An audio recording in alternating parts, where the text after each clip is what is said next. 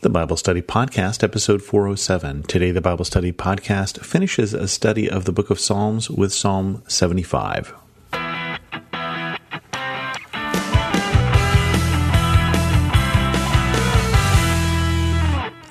Welcome to the Bible Study Podcast. I'm your host, Chris Christensen. I say finishes the book of Psalms. Uh, well, I said finishes a study of the book of Psalms. We are doing one but not the other. We are finishing the study for now, and then we'll come back sometime later on, or at least that's my intention. Lord be willing and the creek don't rise to come back and finish the book of Psalms sometime later, not this year. And we've got to the halfway point of the book of Psalms. So we're going to talk about Psalm 75 today, and then we're going to look back a little at what we have covered so far. Next week, we are starting a new study, and that is on the Gospel of Matthew. For those of you who want to read ahead. But first, Psalm 75. For the director of music, to the tune of Do Not Destroy, a psalm of Asaph.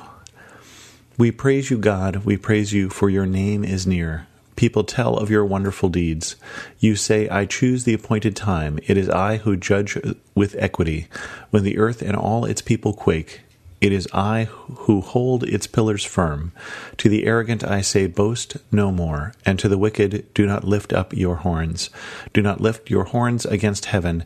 Do not speak so defiantly. This is a psalm of praise. I do wonder about who named the tune Do Not Destroy. It seems like a cheery name. But the psalmist here, Asaph, who is the same psalmist who we had for last week's psalm, is talking about the judgment of God. Is talking about a God who is sitting on his throne and watching, a God who is aware of what's going on, a God who chooses his own timing. And that's one of the things that can be darn right frustrating about God is that God is God. God doesn't think the same way we do, and God's timing is certainly not the same as ours. He's playing a long game. If you go back to Genesis and you see the fall of man and Adam and Eve, and as they rebel against God, as they choose to believe the serpent instead of God, God starts at that point. He tells the serpent that the offspring of Eve will crush his head. And he has at this point put in place a plan. God started a plan for our salvation probably before we fell, but certainly after we fell, he reveals it to Adam and Eve that he is a God whose timing is not ours, and he's a God who is above. And so, therefore, the psalmist says, Boast no more, do not lift up your horns horns here would symbolize strength. If you think about that uh, mountain goat, for instance, who's challenging the other mountain goat by lifting up his horns as they go to collide heads, he's saying, Don't challenge God. Don't boast about who you are and how powerful you are, or how smart you are, or what great your plans are, because He is more powerful. His plans are greater. And because of that, he starts with tell the people tell of your wonderful deeds. And telling of his wonderful deeds is part of the purpose of the people of God, so that other people can hear about what God has done. What God has done in the Old Testament, what God has done in the New Testament, what God has done in the church over the years, but especially, most especially, what God has done in our lives. Not because we are special, but because He loves us. As Martin Luther said, one beggar telling another beggar where he found food. The psalmist continues No one from the east or the west or from the desert can exalt themselves. It is God who judges. He brings one down, he exalts another. In the hand of the Lord is a cup, full of foaming wine mixed with spices. He pours it out, and all the wicked of the earth drink it down to its very dregs. As for me, I will declare this forever. I will sing praise to the God of Jacob, who says, I will cut off the horns of the wicked, but the horns of the righteous will be lifted up.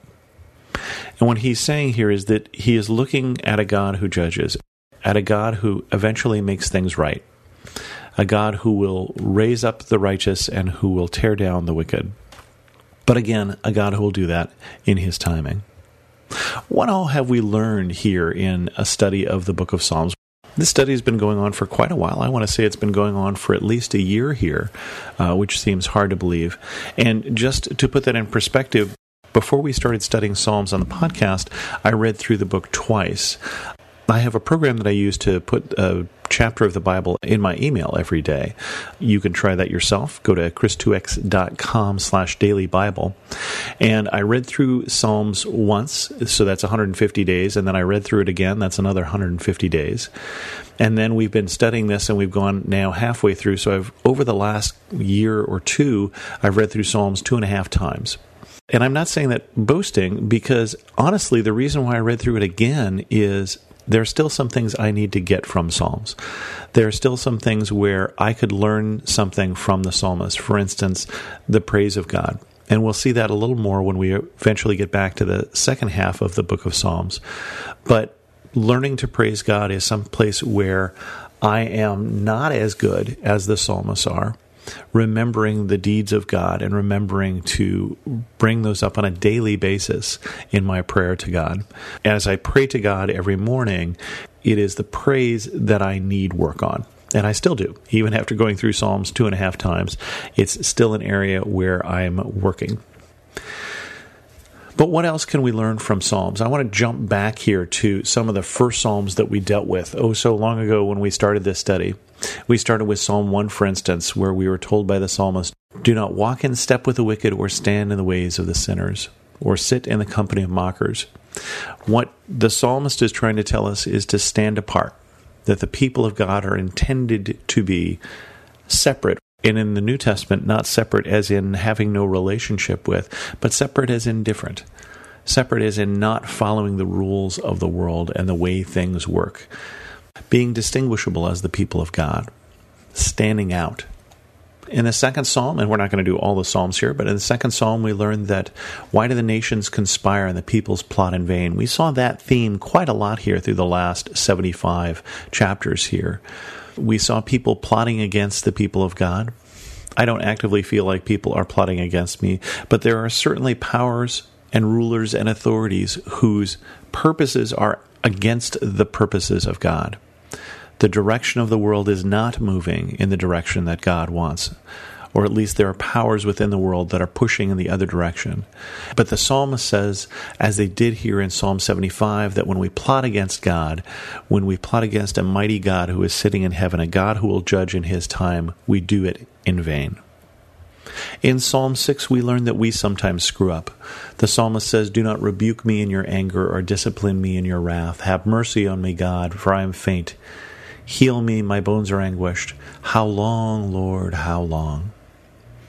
And part of what we see in Psalms that I that I appreciate is this ability to call out to God and this ability to call out to God as a people in need of repentance that God desires to be in relationship with us. And that's another theme that we have continued to see here in Psalms. That while God uses his own timing, God is putting off judgment. And the reason that God puts off judgment is he does not desire, as we learn in 1 Peter, that God doesn't desire that any would be lost. That God is working to bring people back to him. And so when we screw up, when we fail, that God desires for us also to continue to, re- to remain or to return to relationship with Him. There are many things that we can learn from the psalmists, the Psalms of David, the Psalms of Asaph, the Psalms of unnamed psalmists. And one of the things that we can learn is this ability that the psalmist had to take even the darkest days even the days when it seemed like the whole world was against them, even the days when the whole world really was against them, and to put it into prayer and to put it even into song, as these are. The psalm we read today, it said, was a song, a song of Asaph. I pray that as you continue to study the book of Psalms, or as we continue to study the Bible together, that God would put a song in your heart that God would teach you and I how to praise Him and to remember that He alone is worthy of our praise. That His timing is His timing, but His plans are being worked out in us, through us, or despite us. With that, we'll end this episode of the Bible Study Podcast. Next week, we'll start on Matthew. If you have any questions, send an email to host at the Bible Study Podcast. Or better yet, leave a comment on this episode at thebiblestudypodcast.com. And as always, Thanks so much for listening.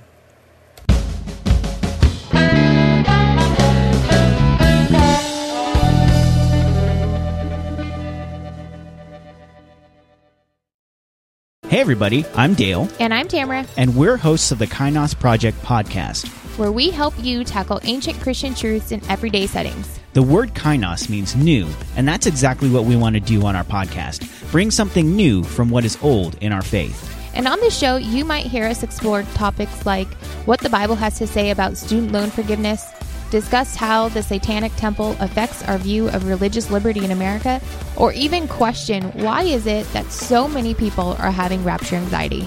To learn more about the podcast, go to lifeaudio.com.